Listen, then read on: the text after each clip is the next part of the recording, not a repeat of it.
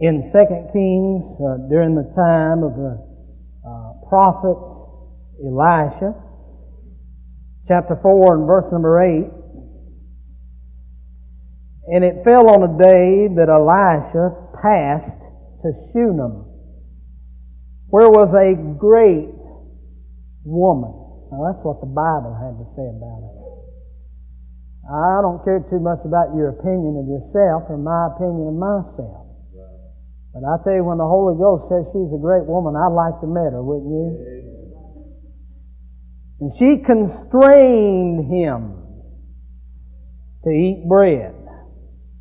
And so it was that as oft as he passed by, he turned in thither to eat bread. And she said unto her husband, Behold now, I perceive that this is a holy man of God. Boy, she had perception and insight, didn't she? Which passeth by us continually. Let us make a chamber, I pray thee, on the wall. And let us set for him there a bed and a table and a stool and a candlestick that it shall be when he cometh to us that he shall turn in thither. Now, I don't have time to read the following chapters on over to chapter 8, but I want you to turn to chapter 8. Between these two chapters, this precious lady is blessed with a child who falls sick, and the prophet raises him from the dead. Child is dead and he raises him from the dead. Many things have transp- transpired and many years have passed. Israel has fallen deeper into sin. The nation uh, has turned its back on God and now the Lord sends His prophet a message concerning judgment in Israel. Now you can picture this. This is sometime, maybe 20 years, I don't know, after what we read in the previous chapter, chapter number 4. The Bible said in verse number 1, Then spake Elijah unto the woman. Now we're back to this same great woman after all these things have transpired. Been a long time. Whose son he had restored to life, saying, Arise and go thou and thine household, and sojourn whithersoever thou canst sojourn. For the Lord hath called for a famine. He's going to judge the land. And it shall also come upon the land seven years.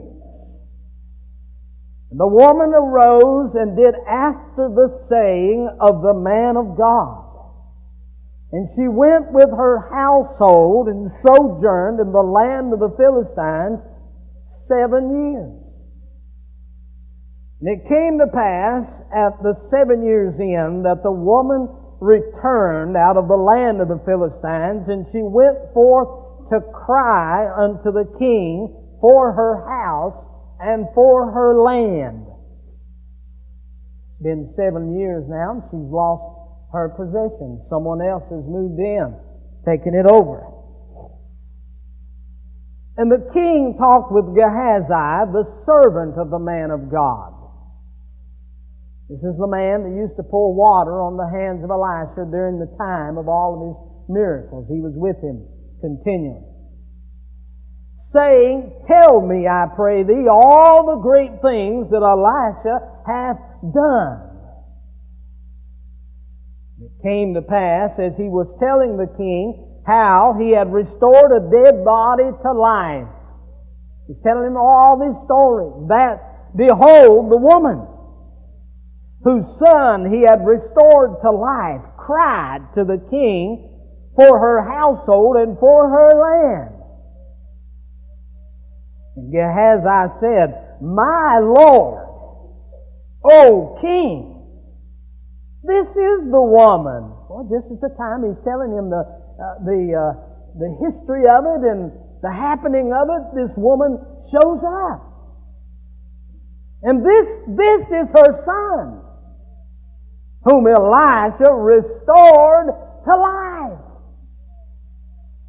When the king asked the woman, she told him. So the king appointed unto her certain officers, saying, Restore all that was hers, and all the fruits of the field since the day that she left the land, even until now. If you look at the circumstances around you, you will sometimes become defeated. Maybe even fall by the wayside and feel like maybe God's given up on you. But I want to take this Shunammite woman and preach to you tonight on this subject. It really does pay to serve God. It's Satan's job to make you think that you're wasting your time by serving the Lord. Because he always wants to whisper in your ear and talk about the negative sides of life and of serving God. You remember as far back as the book of Genesis.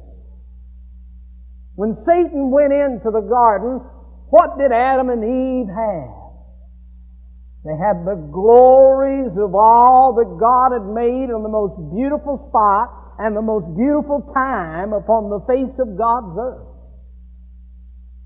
It would have been breathtaking, astounding to have entered into that garden and saw all the beauty of it. God said to Adam and Eve, and see how liberal God is and how loose God is with that which He makes and how He gives so much and He allows so much. For He said unto Adam and Eve, of all the trees of the garden, of all the fruits of the garden. You can have it all if you want it, except for the tree of the knowledge of good and evil. Well, I ask you, is that a bad deal? You can have it all. Any tree with any fruit anywhere, you can have it. Just do not touch the one tree. You know what Satan did? He came into the garden. He didn't come talking about all the trees that they could eat from. He didn't say, have you tried that tree? Did you get around to that other tree? Man, look at all these trees over here. You've just got eternity to eat off these trees. He never mentioned a word about all of the hundreds, no doubt, and thousands and multitudes of trees that they could eat from.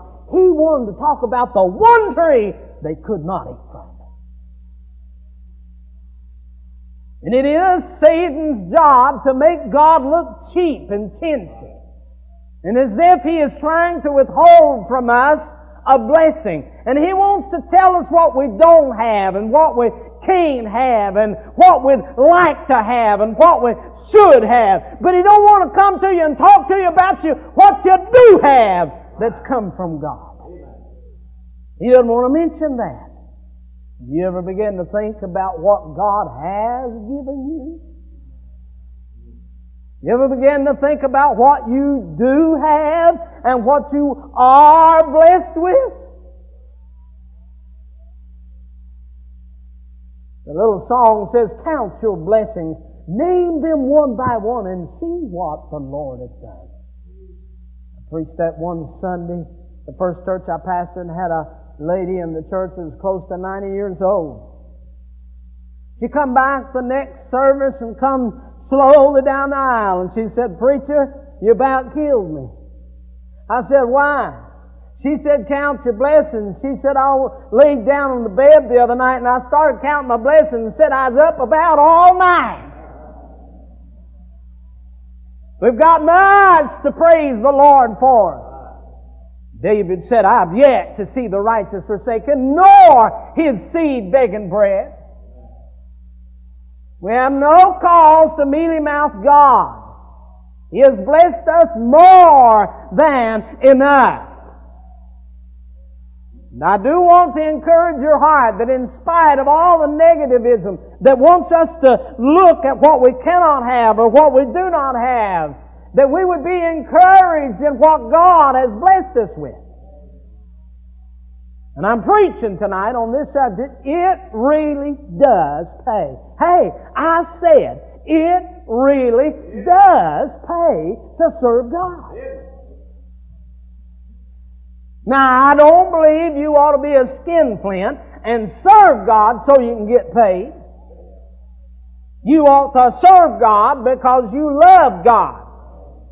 But on the other hand, the Bible does promise us, cast your bread upon the water and after many days it will return. He will give unto you into your bosom, he said. I'm saying to you, it really does pay. I want to drive that thought home. It really does pay to serve God. Now, you say, well, preacher, how does it pay? That's what I want to tell you. I want to point out to you, first of all, from chapter number 8 and verse number 1. while you're looking at that verse, I'll remind you this woman served God when she built that prophet's chamber and fed that man of God that she knew was the man of God every time he came by. Now there are many ways and aspects of which we can serve God. We can serve God through our giving. We can serve God while we pray for other people. We can serve God while we come and minister in song and in whatever fashion. We can serve God when we help our neighbor. We can serve God when we give something to those that are in need. We can serve God when we witness and proclaim the gospel. There's a thousand and one things that God may ask you to do in service for Him. It just happened to be that the thing that fell upon her heart was to build a little old room for the man of God when he came by so he'd have a place to sleep out of the rain and have a bite to eat. That was upon her heart. She did it with no gain in mind. No price tags were placed upon it. She did not do it for a dividend. She just did it because she had a heart that wanted to do something for God and did it for God's man. But I'll tell you something. It was probably the greatest investment that she had ever made. You say, well, preacher, how do you know? Because it paid off. Paid off. And the greatest investment that you could ever make in this life is to serve the Lord because it's gonna pay off. Notice in verse number one, I want to say to you that serving God really pays off and first of all, it pays off in a very wealthy sum called the truth. I want to tell you something. The most, I started to say expensive, but could I say the, the greatest thing that God has given us in this world is truth. Jesus said that it was the truth that would set you free. Notice in verse number one how that she's getting paid off in truth. And what price tag would you put upon the truth that you know? Would you swap it for anything? Would you trade it for anything? Is there anything that you would sell the knowledge that you know of the death, burial, and resurrection of the Lord Jesus Christ that saved you, would you take this old book that's buried deep in your heart and swap it for anything in this world? No, it's the truth. I'm going to tell you something. She was paid off in truth. Look in verse 1. Then spake Elisha unto the woman, the middle part of it, he said, Arise, go thou and thine household, sojourn whithersoever thou canst sojourn. Why? For the Lord hath called for a famine, and it shall also come upon the land seven years. Now this is what I call an inspired truth. This is not opinion. She's getting the highest quality truth and knowledge that anybody on earth can get. This is truth from God because He says, For the Lord hath said. This truth came from the very throne of God to the prophet. And as far as I know, the prophet was the only one that heard this. He is the only man that God has given this truth to. It is an inspired word from God. What does the prophet do? The first thing he does, he ups and goes and he finds the woman. How? He could have found a thousand other people, but he found the woman who many years before had built him a little place to sleep. The first thing that came to his mind, I better go tell the Shunammite woman about the tragedy that's about to happen that God has told me. It is inspired truth. It is imparted truth. He takes that which God has given to him and goes by the lady's house and there he takes the truth that is in his heart and he imparts that truth unto her heart. And now, there's only two people on the face of God's earth that knows that there's going to be a famine. That's the preacher and the woman who served the Lord. I'll tell you, that's a big payday as far as I'm concerned. Because not only was this an inspired truth and an imparted truth, but this was an important truth. For those who stayed behind, many would die of starvation because of the famine that held back the water, the cattle could not eat, the children could not eat, and there would be death across the land. It was a vitally important truth that was being shared with this woman, and the reason why it was being shared was because she had served God. John, 2 John 1 verse 1, the Bible said, the elder unto the elect lady and her children whom I love in the truth. Not only I, but all they that have known the truth. For the truth's sake, which dwelleth in us and shall be with us forever, His truth, the Scripture said, shall be thy shield and thy buckler. If you got no more from God than one day as I did, sitting in a little storefront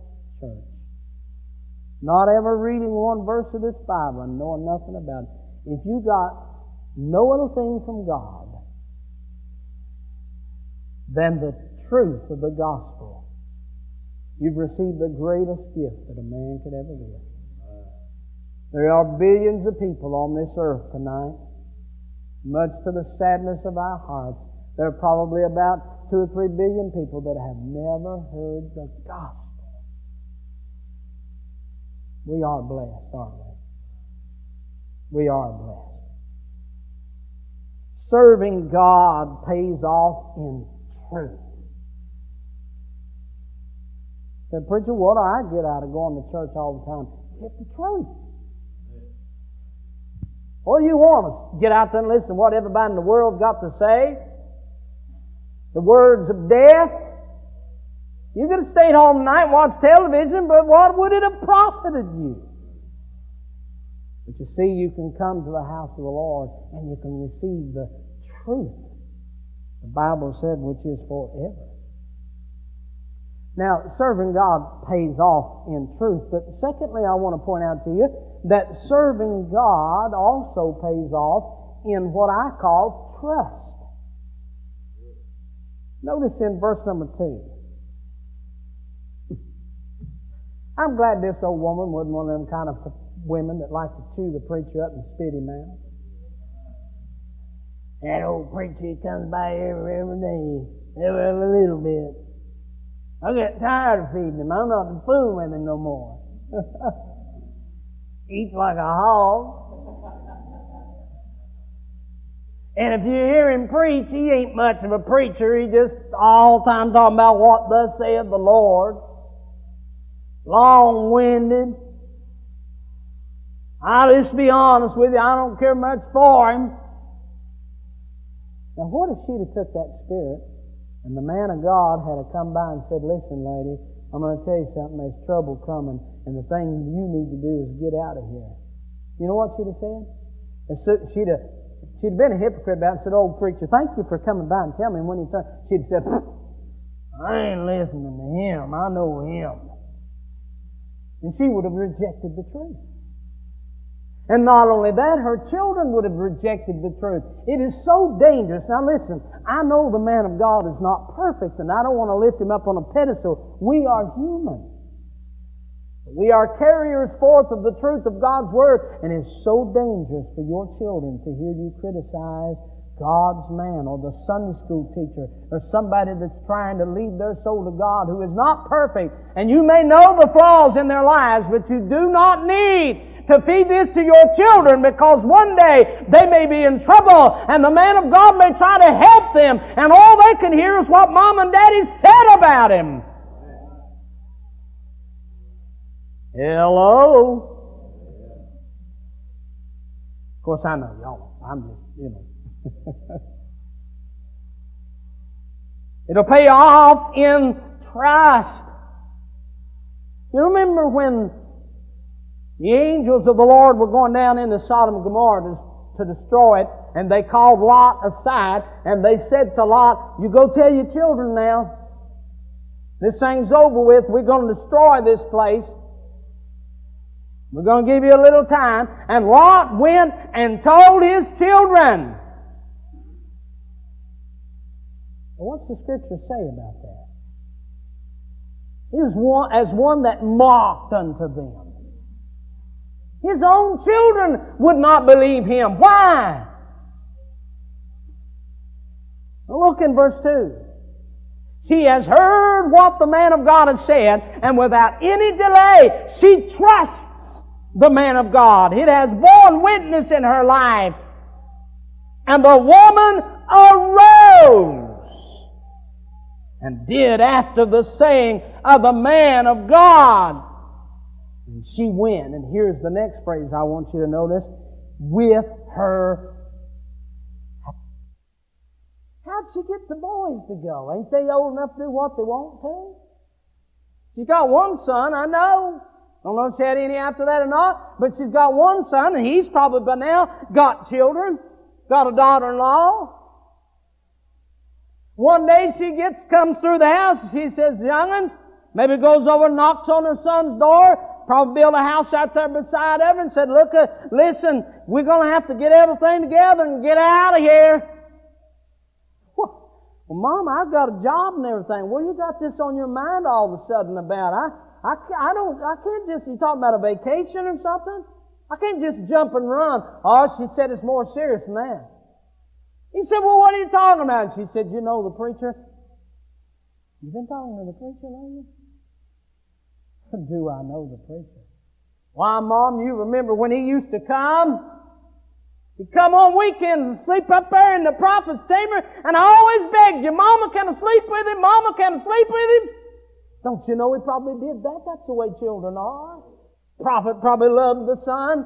He's the one that prayed and God gave her to him and raised him from the dead. Don't you know the prophet and that old boy had a connection? Don't you know there were many nights that he, she said, he said, Mama, can I sleep with him? And she said, honey, the prophet's tired you. Yeah. Oh, he said, that's all right. Let him come ahead.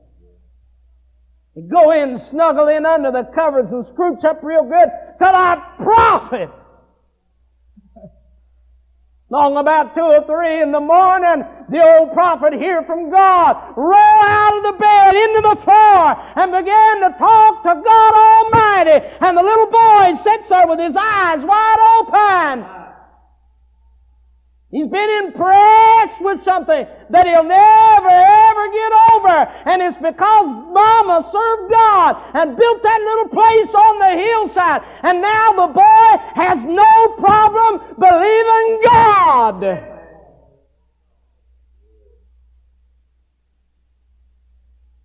Tell you the importance of you following God so your children can see how important it is to follow God. And the impressions of the Holy Ghost can be put into their hearts. And I'm going to tell you something. While we sit in these services uh, from time to time, the Holy Ghost will choose to move. And blessed be the child that has the opportunity to sit there and doesn't understand but can see God on the faces of others. It'll seal them for eternity and they'll never ever get away from it, I promise you. They may wander a while, but they'll never get away from the moving the Holy Ghost. Got a fellow in my church, dedicated Christian, leads the singing. He's up in age, about 50. Sorry about that.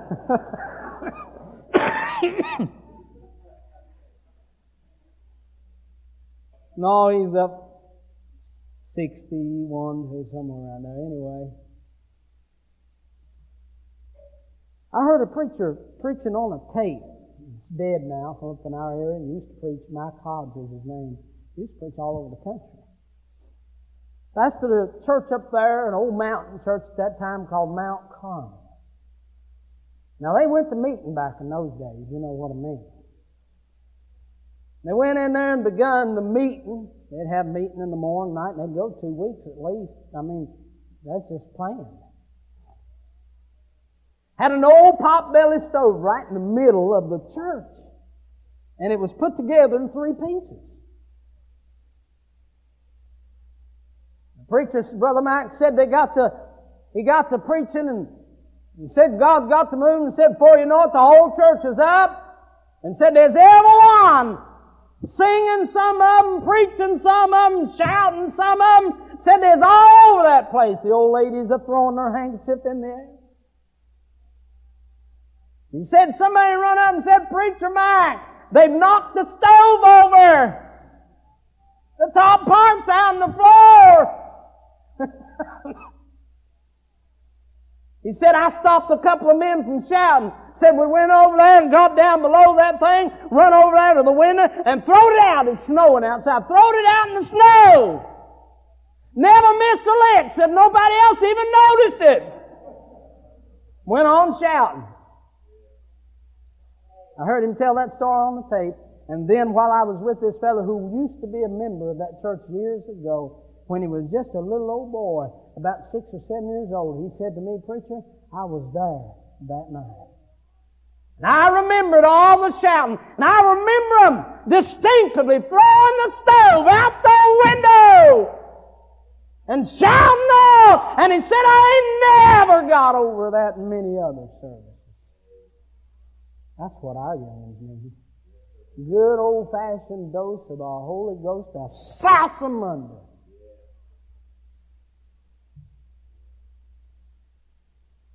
And they say, well, I wish my youngins could get in this ministry and that and that. I forget about all that. They don't get dosed with the Holy Ghost and they'll just do and they won't be half called to ministry. I like that. Serving God pays off in trust. They find it easy to believe the old old story. They find it easy to believe the book and read it and they just believe it. They just believe it. That is a blessing. If you've ever doubted anything and got back to the point when you could believe it, you know that it's a blessing to believe. You ever doubted your salvation? And then God brought you back to the place and gave you blessed assurance and you said, thank God, I don't ever want to do that again. It's a blessing to me to believe this old book. I mean from the depths of my heart to tell you, I believe this is the colored fellow said from kiver to kiver. I didn't believe the kiver because it says Holy, Holy Bible. Huh? Glad I've got this book, aren't you? Glad I believe this book. It pays off in truth. It pays off in trust. But then I want you to notice with me in verse 4 and 5, it really pays to serve God. It will pay off in testimony. Now, if you like me, when God saved me, you didn't have a testimony. Now, I ain't bragging about it. It's just the way I was raised. I mean, I was raised in a hellhole. I was the youngest of nine there.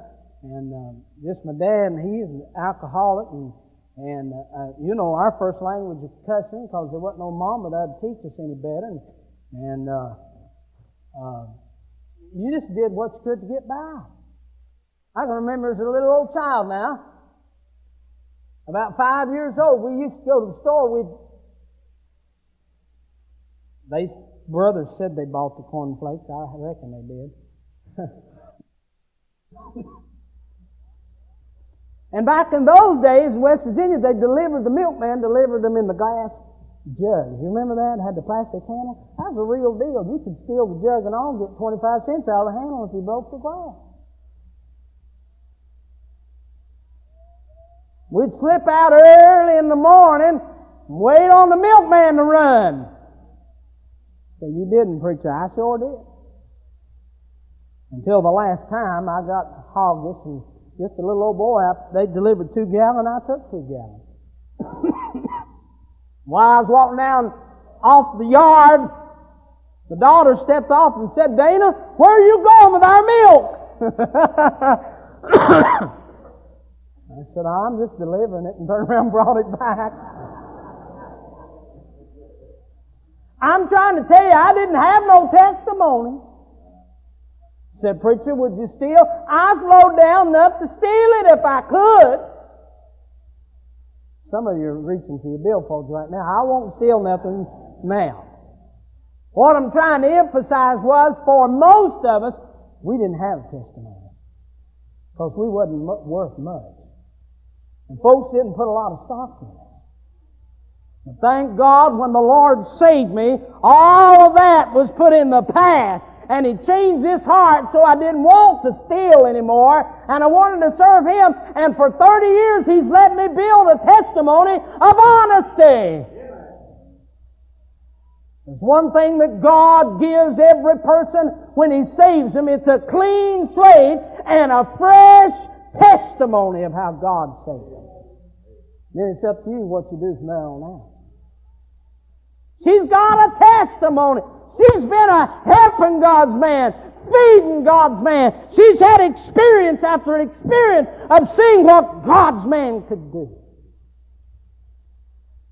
She's hung around the right places where the right things do happen.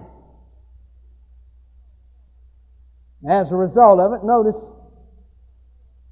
in verse number four, the scripture tells how the king was talking to this, the prophet's minister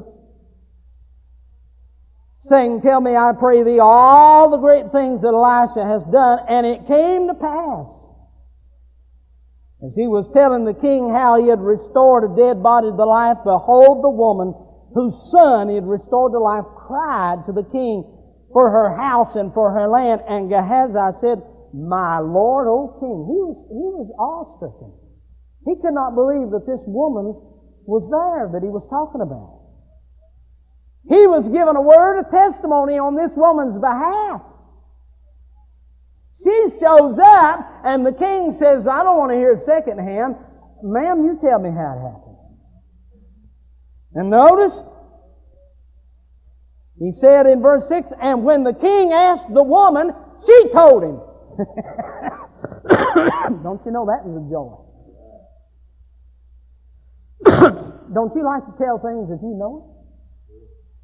It makes me mad to be with somebody else and both of us see the same thing and then they run in and hog it up and tell how it happened. Well, it does, don't it, you? I'm serious. I mean, I want to tell it because I saw it and I know how it happened. Let me tell it. Huh? I can see that woman standing there. She's waiting patiently on the old Gehazi up there saying, Oh, king. Man, there is a woman that lived back over here on the back side of the hill. And I'll tell you what happened. The old kid, the old prophet, one day she come out there crying, and her boy was dead. Now I know he, he was lifeless. We checked his pulse. He's no color in him. He's dead at four o'clock. You wouldn't believe it, the, the, how the prophet come in there, and, and I'll tell you what, he touched that old boy and raised him up, and he run out there playing like nothing ever happened. I'm, I'm telling that's the way it happened. That lady standing there. listening to what he's having to say. And I imagine in herself she's saying, that ain't all I know he mean, you know, you, he's what, you, you're missing that. that. Finally the king looks to her and says, you tell it. I don't believe in women preachers, but I bet she could preach it. Might have been like one old mountain preacher in West Virginia. Oh, hear me, old king. Bless God one day. My old boy was sick, and a man of God come in, raised him up. Woo! He had a testimony to you. Man, what a testimony. You know, there's two things I want to say about that testimony she had. First of all, it was a lively testimony. Huh? Oh, you got to talk about your aches and pains. Go tell somebody else. Have you noticed how the word, how, how it is emphasized? He uses the word restore the dead body to life. And then he uses that word restored to life again. And then he says, My Lord, this is the woman and this is her son whom Elisha restored to life. This is a living testimony. It was alive. A lively testimony. That's kind I like, don't you? I never have understood why a preacher can get up and try to force somebody to testify that don't want to. Well, preacher, I'm gonna, ah, shut up and sit down. Uh-huh, you got it shaking in your soul, and some of us do at times, and some of us don't. You got it shaking in your soul. Ain't gonna nobody gonna stop you, and you know it. I mean, you can tell it. You've just seen it. It's alive. You got off somewhere with God, or He showed you something today, or you experienced something with Him and seen how He worked, and you wanted to tell somebody it was alive within you. That's what I like. Huh? Man. But not only that, it was a timely testimony. Have you ever noticed how the providence of God brings things together at the right time? This testimony wouldn't have had half the emphasis if it hadn't happened at the right time. Man, it all just fell together. God just put it all together. What a testimony that was because of the timing of it. I was up in, uh, emphasizing this timing thing. I was up in West Virginia on the streets up there as a young Christian. I don't guess I'd been saved a year passing out. There was this, right on the street there in Huntington, West Virginia, there's this well-dressed, had on a three-piece suit man coming toward me, I noticed, and, and he went right on by me, and, and, and he, he got just five or six steps away from me, and he turned around and came right back to me. And I thought, boy, man, this is, praise God. I mean, here's somebody that really wants something. I was a young Christian. So I handed him a tract about this size, and he got up just as close as he could get to me, and he took that tract and he began to tear it just about a thumb's size. And he stood there in my face and he tore it, and he let every piece of it drop at my feet on the sidewalk. Man, my heart was sunk. And about that time, I noticed out of the corner of my eye, here came another man coming down the sidewalk toward us, and this guy had gotten down. Now, I'm not exaggerating. I'm telling you the truth before God. He, he had the last piece when that man got up to me. He had the last piece in his hand. Going like that. And just as it left his finger, that guy came up, he flipped the billfold over and it had a badge in it. And he slid it under his nose and he said, pick it up every piece. I shouldn't have, I know, but I said, thank you, Lord. He got down, picked up every piece of it. Now, thinking about it now, I would have helped him, but then I didn't. But it isn't it amazing how God can bring things together at the right time for His honor and glory? God has you where you're at. Don't you moan and groan on that job or where you're at. God has you there for a time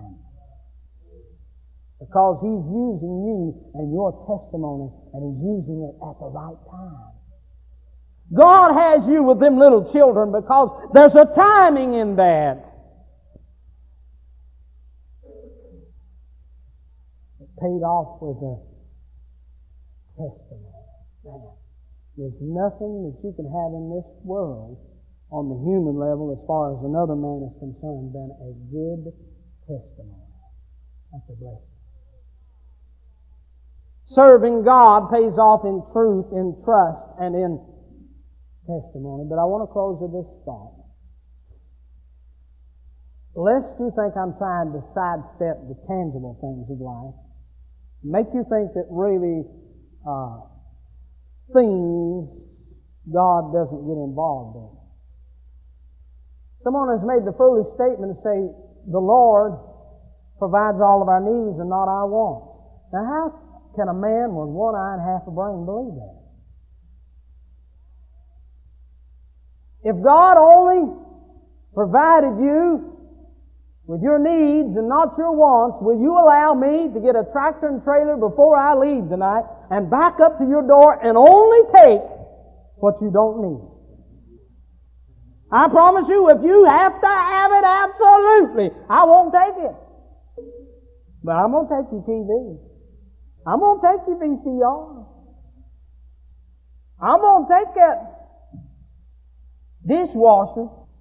I'm going to take some of them suits you got in there, and about 40 of them extra pair of shoes, and then three other rooms of furniture that you don't ever go into. I need them. I'm take them. Honey, 70% of what you own, you don't need. You wanted it. God bless you to live in a land and a country and health and ability to get what you wanted. David said, The Lord is my shepherd, I shall not. What he said. And so I want to say to you and bear witness for the Lord and tell you that it really pays to serve God because serving God will pay off in things, in the tangible things of life. Notice in verse 6 now, I'm not pulling your leg. And when the king had asked the woman, she told him. So the king appointed unto her a certain officer, saying, I like this next phrase, don't you? What you read? Restore all that was hers, and all the fruits of the field since the day that she left the land. She didn't even have to tend it. Somebody else took care of it and she's getting the benefit of it. Man, you can't beat that. I see two things in this. One, I see that this is the first time that we ever hear of back pay. You ever heard of back pay? Getting back pay? Well, what's she getting there? What do you call that? That's back pay.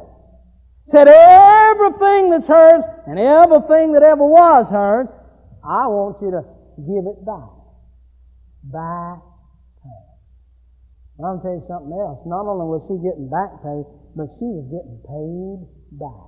Thank God. You know, man, she uh, this is unreal. She wasn't expecting this.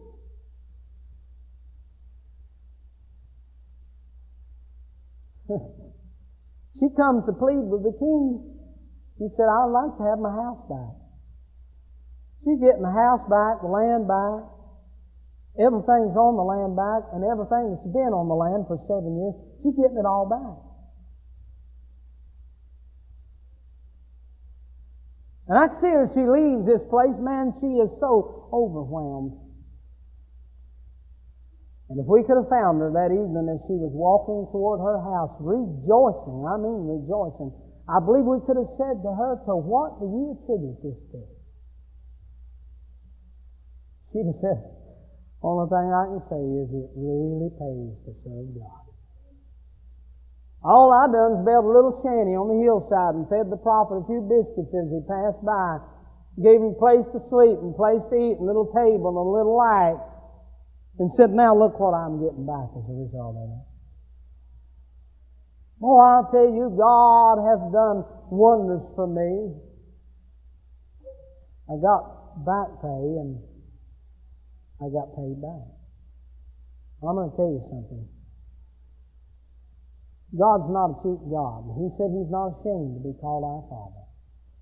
And ain't there one of us going to go to heaven ragtag and torn and complaining about how God treated us. He's given us more than we deserve.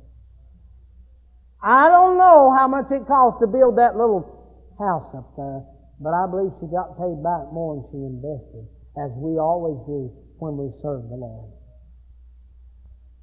Let me uh, give you a couple of illustrations of this. I'm talking about paying back in the tangible. Than many of them, we could probably take all night with mine and yours too. My wife's father passed away September a year ago, and uh, her mother passed away about eight years ago. They were very close. She was the youngest in her family. There were seven children, and they all they let them live, and they never they didn't have to go to the hospital. They died in the home. They were blessed to be in their very own home. And uh, the children would take turn about, and they would go stay with her mother. The day that her mother died, she had just left her presence and was driving 30, 35 miles to our house. And she hadn't gotten away from home 30 minutes, and when she got to the house, they called and said, Mama's gone on. And it tore her heart out. She wanted to be there when her mama passed away. And so last year, her daddy was very ill, very sick, and they sent him home to die. And they began to do the same thing around the clock. They would stay with him. And then it came to where two would have to stay each day and night, getting weaker and weaker.